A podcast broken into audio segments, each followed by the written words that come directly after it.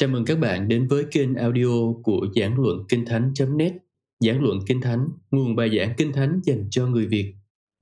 Và bây giờ thì chúng ta đến bước lớn thứ hai trong quá trình học Kinh Thánh cá nhân, và đó là giải nghĩa. Đây là khi chúng ta đặt ra và trả lời cho câu hỏi, điều này có nghĩa gì? Trong công vụ chương 8, Philip đã được Chúa bảo phải đến chỗ cỗ xe ngựa của một người hoạn quan Ethiopia. Và khi ông đến đó thì ông khám phá ra rằng người hoạn quan đang đọc uh, sách Kinh Thánh Esai chương 53. Và ông hỏi người hoạn quan đó rằng ông có hiểu điều mình đang đọc không? Và người kia đưa ra một cái câu nói có ý nghĩa quan trọng vô cùng trong quá trình học Kinh Thánh. Đó là làm sao tôi có thể hiểu được nếu không có ai đó hướng dẫn tôi. Cho nên tôi muốn đưa cho các bạn một vài sự hướng dẫn mà các bạn cũng có thể truyền lại cho người khác về cách giải nghĩa Kinh Thánh. Và cơ bản cho, là cơ sở cho điều này đó, thì tôi muốn đưa cho các bạn năm chìa khóa để giải nghĩa Kinh Thánh. Cái thứ nhất đó chính là nội dung. Nội dung luôn là kết quả của việc quan sát của bạn. Đây là nguyên tắc căn bản. Bạn càng dành nhiều thời gian cho phần quan sát, thì bạn sẽ càng phải dành ít thời gian cho phần giải nghĩa, và sự giải nghĩa của bạn cũng sẽ càng chính xác hơn. Bạn càng dành ít thời gian trong việc quan sát, bạn sẽ càng tốn thời gian trong việc giải nghĩa, và sự giải nghĩa của bạn cũng lại càng kém chính xác hơn. Bởi vậy nên đây không phải là việc không quan trọng. Đây là điều hoàn toàn quan trọng trong quá trình học Kinh Thánh. Và bạn bắt đầu bằng việc xem xét nội dung mà bạn đã nhận được thông qua cái quá trình quan sát. Bạn liên tục tìm kiếm những từ. Bạn liên tục tìm kiếm những cái cụm từ hoặc là từ được lặp lại hoặc là nhân quả hoặc là sự tương phản hoặc là câu hỏi và sự trả lời.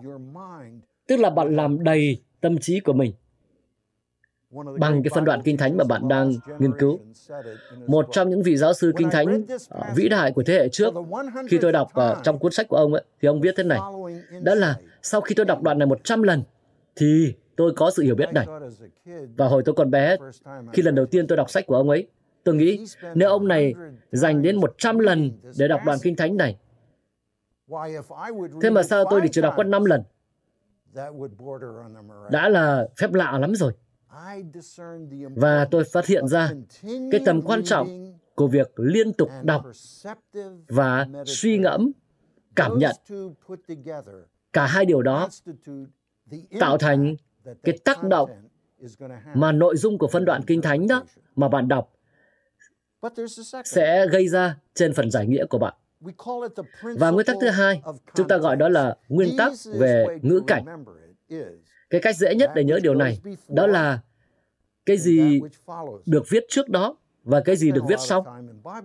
Tôi đã từng tham dự rất nhiều những đại hội kinh thánh và trong cái phần câu hỏi trả lời đó, tôi không biết bao nhiêu lần mà tôi có thể trả lời cho cái câu hỏi của người nghe bằng cách chỉ cần nói rằng, thưa ông, thưa bà, ông có thể đọc cái đoạn trước hoặc là đoạn sau, câu trước hoặc câu sau cái đoạn đó được không? Tôi còn nhớ hồi đầu tôi mới tin Chúa, tôi đọc cái đoạn kinh thánh trong đó có nói rằng hãy run rẩy và sợ hãi mà hoàn thành sự cứu chuộc của mình. Trong thư Philip, và tôi nói, tôi nghĩ rằng là tôi tưởng là mình được cứu bởi ân điển qua đức tin cơ mà. Mà mãi vài tháng sau, thì có ai đó mới nói với tôi rằng sao cậu không đọc câu kinh thánh sau đó đi? và câu đó nói rằng anh em hãy run rẩy mà hoàn thành sợ hãi mà hoàn thành sự cứu chuộc của mình. bởi vì đó là chính Đức Chúa Trời vừa làm việc cho anh em, làm việc trong anh em để vừa muốn vừa làm theo ý tốt của Ngài. Bạn thấy đó, bạn có thể lấy bất cứ một câu kinh thánh nào, dù cựu ước hay tân ước, ngắt nó ra khỏi ngữ cảnh, đưa nó vào một cái hoàn cảnh tưởng tượng nào đó và cuối cùng dẫn đến những cái dị giáo nguy hiểm nhất. Cho nên bối cảnh mang đến ý nghĩa và cũng như chúng ta đã thấy ở trong phân đoạn Kinh Thánh trong Mark chương 5 là đã có phần dạy dỗ trước đó. Và cái đó cho bạn cơ sở để hiểu được về cái phép thử đã diễn ra với các môn đồ và sự dạy dỗ về đức tin trong những cái câu chuyện kế tiếp đó. Và trong mỗi một phần của phân đoạn này thì yếu tố then chốt là đức tin. Có những loại hình đức tin khác nhau bởi những con người khác nhau trong những hoàn cảnh khác nhau. Vậy nên tôi cần phải nhìn vào bối cảnh để đảm bảo rằng tôi nhìn thấy sự khác biệt mà Đức Thánh Linh muốn truyền đạt. Có người nam, lại có người nữ. Có một người nam bị mất trí, rồi có một người nữ đã bị khổ sở vì bệnh tật trong 12 năm. Và tuy nhiên, trong tất cả mọi trường hợp này, đức tin là cái điểm trọng tâm mà Đức Thánh Linh đang muốn dạy dỗ. Đừng bỏ lỡ điều đó. Giải nghĩa là chìa khóa trong việc học Kinh Thánh cá nhân hiệu quả. Đặc biệt khi bạn biết cách để làm cái điều bạn cần phải làm. Và trong phần trước, chúng ta đã nói phần đầu tiên của điều này, đó là ngữ cảnh hay bối cảnh bạn chìm mình vào trong cái ngữ cảnh, trong cái bối cảnh của phân đoạn kinh thánh đó. Bạn liên tục tìm kiếm những chi tiết. Không có những chi tiết nào là vặt vãnh trong việc học kinh thánh. Rồi bạn xem cái ngữ cảnh, cái gì ở trước, cái gì ở sau. Đừng bao giờ ngắt bất cứ cái gì ra khỏi ngữ cảnh, ra khỏi bối cảnh của nó. Bởi vì khi đó thì cái sự giải nghĩa bạn sẽ trở nên méo mó. Và bước thứ ba, đó là sự so sánh. Ở đây, tôi cần phải nhấn mạnh cái tầm quan trọng của cuốn Kinh Thánh phù dẫn. Có một số những người có những cái phần Kinh Thánh phù dẫn trong phần cuối của Kinh Thánh, nhưng tôi khích lệ các bạn có một cái cuốn Kinh Thánh phù dẫn trọn vẹn, phân tích đầy đủ. Trong cuốn đó bạn có thể tra bất cứ từ nào trong bản văn Kinh Thánh và cái vị trí hay là cái địa chỉ của cái từ đó trong Kinh Thánh. Bạn hãy dành nhiều thời gian uh, trong việc đó. G. Campbell Morgan là một cái nhà giải nghĩa kinh thánh rất nổi tiếng trong thế trong thế kỷ trước. Ông chỉ có hai cuốn sách trong thư viện của mình thôi, Kinh Thánh và sách chú dẫn Kinh Thánh. Cho nên đây là một sách rất là quan trọng trong quá trình học Kinh Thánh. Có những cái chỗ Kinh Thánh khác bổ sung cho sự hiểu biết của bạn đối với đoạn này. cho các bạn ý nghĩa hoặc là bổ sung thêm ánh sáng soi sáng thêm cho bạn. Cho nên chẳng hạn khi bạn học về các sách phúc âm, bạn có thể so sánh điều Matthew nói với điều Mark đang nói, hoặc là trong một số trường hợp không nói. Ai có kể tới phép lạ này? Nếu như phép lạ này được ghi lại trong cả ba sách tin lành cộng quan, Matthew, Mark, Luca, thì tôi muốn so sánh. để tôi không chỉ nghiên cứu cái phép lạ đấy một cách từng thành phần nhưng mà một cách tổng hợp nữa. tôi muốn tổng hợp chúng với nhau để có được bức tranh lớn mà Đức Chúa Trời đang nghĩ tới. Và bước thứ tư, đây là bước cũng rất là hấp dẫn, đó là văn hóa. Chúng ta đang sống trong thế kỷ 21. Bạn đang sống ở đất nước của bạn, cũng giống như tôi đang sống ở đất nước của tôi và các văn hóa thì khác nhau. Các nền văn hóa không nhất thiết là đúng hay sai, đơn giản là khác nhau. Và tôi càng dành nhiều thời gian ở nước ngoài với một số những người tuyệt vời của Đức Trời ở thế giới thứ ba. Họ đã dạy cho tôi văn hóa của họ. Và một điều rất là tuyệt vời đó là thường họ lại hiểu Kinh Thánh, phân đoạn Kinh Thánh đó tốt hơn tôi. Bởi vì cái văn hóa của họ gần với văn hóa của Tân ước hơn là văn hóa của tôi. Bởi vậy cho nên đây là sự hiểu biết rằng sự sống, đời sống không có tồn tại trong chân không, mà nó tồn tại trong một cái văn hóa nhất định. Dạy cho chúng ta biết họ làm điều đó như thế nào, làm cái gì và vì sao họ lại làm như thế. Ngày nay có những cuốn sách rất là tuyệt vời. Có lẽ hơn bao giờ hết trong lịch sử của cơ đốc giáo, chúng ta có rất nhiều tài liệu, rất nhiều sách và chúng ta có thể nói về điều này thêm một chút về sau. Đây là lý do tại sao bạn cần phải có có cuốn kinh thánh uh, từ điển kinh thánh tốt để bạn có thể tra xem chẳng hạn như là rửa chân có ý nghĩa gì. Vì sao họ lại rửa chân? Chúng tôi, ở đất nước chúng tôi không có rửa trận, bởi vì chúng tôi đang sống ở đất nước mà đường đã được trải nhựa rồi. Có thể một số người cho các bạn sống như đất nước mà đường vẫn chưa được trải. Và các bạn hiểu được tầm quan trọng của việc rửa chân khi người ta đến ăn tối ở nhà của bạn, chẳng hạn. Và bước thứ năm, và một lần nữa, đây cũng là một bước vô cùng quan trọng. Đó là bước mà tôi gọi là tham khảo hay là tra cứu, bởi vì có những cái nguồn tài liệu khác. Tôi đưa cho các bạn một vài ví dụ thế này. Chẳng hạn các bạn cần một cuốn bản đồ kinh thánh, đó là sách mà chứa những bản đồ để giúp cho các bạn uh, truy chẳng hạn như là theo cái hành trình của một ai đó như chúng tôi đã khuyến cáo. Bạn đến đó ví dụ như là đến Nineveh, Nineveh trông như thế nào, đền tạm chẳng hạn, đền tại trông như thế nào. Tất cả những điều đó các bạn đều có thể thấy ở trong cuốn bản đồ Kinh Thánh hay Atlas Kinh Thánh, hoặc là từ điển Kinh Thánh tốt. Ngoài ra, tôi cũng có thể đến với các sách chú giải Kinh Thánh. Tôi cũng không tin cậy bản thân nhiều lắm. Thực tế là Đức Chúa Trời đang dạy tôi không có nghĩa là Ngài bỏ qua cái việc là Ngài đã dạy dỗ những người khác. Cho nên nếu như chúng ta đến với phần giải nghĩa Kinh Thánh, và nếu như bạn muốn biết rằng là cái cách giải nghĩa của bạn có đáng tin cậy hay không, thì hãy thử bằng cách là so sánh với một số những cái tài liệu khác. Chẳng hạn như được viết bởi những con người, bởi những cơ đốc nhân cũng được đầy dạy thanh lịch. Và tôi thường đã đến kết luận rằng, tôi luôn luôn đến kết luận rằng, nếu như không ai nhìn thấy cái điều tôi thấy, thì có lẽ khả năng là tôi cần phải quay trở lại để học lại, để nghiên cứu lại một cách kỹ lưỡng hơn để xem tôi biết chưa biết điều gì trong cái cách giải nghĩa của mình đối với phân đoạn kinh thánh này. Và bây giờ tôi xin phép giao cho các bạn một nhiệm vụ, một bài tập. Bởi vì chúng ta muốn áp dụng lẽ thật, phải không? Tôi muốn các bạn hãy học sách Roma, chương 12, câu 1 đến câu 2.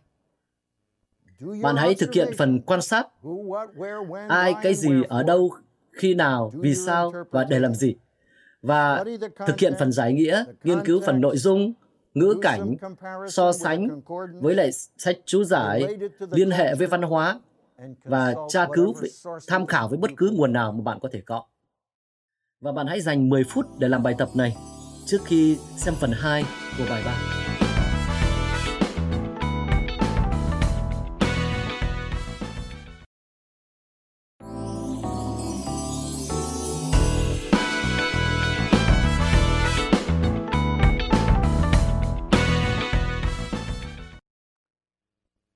Tôi đã ra cho các bạn một bài tập trong uh, bài trước, trong phần trước. Bạn làm bài tập thế nào? Nào bây giờ chúng ta cùng nhau xem nhé. Tôi đã đề nghị các bạn học đoạn Kinh Thánh Roma chương 12, câu 1 đến câu 2. Các bạn thấy đã là có 5 bước trong phần giải nghĩa. Phần đầu tiên đó là nội dung. Điều đầu tiên chúng ta cần phải xem đó là liên hệ đoạn này với lại cả sách. Và các bạn có thể đã biết đó là thư Roma có chủ đề là sự công chính của Đức Chúa Trời. Và được chia thành ba phần chính từ chương 1 đến chương 8. Đó là phần mang tính chất thần học, mang tính chất giáo lý cho cái nền tảng, cho cái cơ sở. Từ chương 9 đến chương 11 là phần mang tính chất phân kỳ, đặt ra câu hỏi, đó là tất cả những điều này có liên hệ gì với người Judah? Và các chương cuối cùng từ 12 đến 16 là phần thực tế, phần áp dụng, liên hệ tất cả những cái lẽ thật kia với đời sống mà bạn và tôi sống và thâm nhập đến những cái lĩnh vực rất cụ thể. Nhưng mà cái điều khiến tôi luôn luôn uh, ngạc nhiên đó là cái phần thực tế này bắt đầu như thế nào và nó được bắt đầu bằng hai câu kinh thánh này. Cho nên chúng ta hãy xem nội dung nhé. Hãy để ý là Paulo bắt đầu bằng việc là tôi xin anh chị em. Vậy tôi phải đặt câu hỏi là tại sao ông lại dùng cái từ này? Tại sao ông không dùng từ là tôi ra lệnh cho anh em? Dù sao thì ông cũng là sứ đồ cơ mà. Nhưng bạn thấy đó, ông có cái lòng thương xót, ông có lòng đồng cảm, ông chúng ta có thể cảm nhận được cái nhịp đập của trái tim ông khi ông đưa ra những cái lời khuyên bảo này. ông này xin anh em. và sau đó cái từ kế tiếp đó là anh em hãy dâng thân thể mình. thế cái từ dâng có nghĩa là gì? nếu mà cha xem kinh thánh chú dẫn phù dẫn đó thì các bạn thấy chẳng hạn trong Luca chương 2 Mary và Joseph đã dâng con trẻ Giêsu trong đền thờ dâng Ngài, biệt riêng Ngài. Rồi chẳng hạn Roma chương 6 câu 15, thì Phaolô lại nói rằng đừng nộp thân thể mình nộp các chi thể của mình làm đồ dùng cho tội lỗi, nhưng mà hãy dâng cho Đức Chúa Trời. Bởi vì anh em bây giờ được sống là trong Chúa Jesus Christ. Và Phaolô muốn anh em dâng cái gì? Dâng thân thể của anh em. Thân thể anh em là công cụ của anh em. Đó là điều duy nhất mà anh em có để có thể dâng cho Đức Chúa Trời. Bởi vậy cho nên hãy cẩn trọng với cái điều mà anh em làm với thân thể của mình, cái cách đối xử, cách sử dụng thân thể của anh em. Và hãy dùng nó, hãy dâng nó làm một của lễ sống và thánh. Và thì nếu mà của lễ thì làm sao lại sống được nhỉ? À, rất đơn giản. Cái sự phân biệt rất đơn giản thôi. Rất vui mừng vì bạn đã đặt câu hỏi này. Bởi vì chúng ta không dâng một con vật chết, mà chúng ta dâng một con người sống. Và con người sống thì có cách nhiều khi để bò khỏi bàn thờ. Thế còn ngữ cảnh thì sao? Và nó bắt đầu bằng cái câu là vì vậy. Cho nên chúng ta phải đặt câu hỏi. Khi mà mình nhìn thấy cái câu vì thế hay là vì vậy, thì chúng ta phải đặt câu hỏi bởi vì biết rằng là nó có liên hệ với cái phần trước đó. Tức là có 11 chương trước chương được trước đó. Vì sự thương xót của Đức Chúa Trời. Phaolô nói như vậy. Như vậy 11 chương trước đó là nền tảng, là cơ sở cho ông đưa ra cái lời khuyên bảo này. Thế còn phần so sánh thì sao? Các bạn để ý thấy là ngay trong bản văn này, trong câu 2, Paulo nói rằng đây là phần có phần tiêu cực, phần tiêu cực. Đừng dập khuôn theo đời này, đừng làm theo đời này. Có chỗ nào khác ông nói điều này?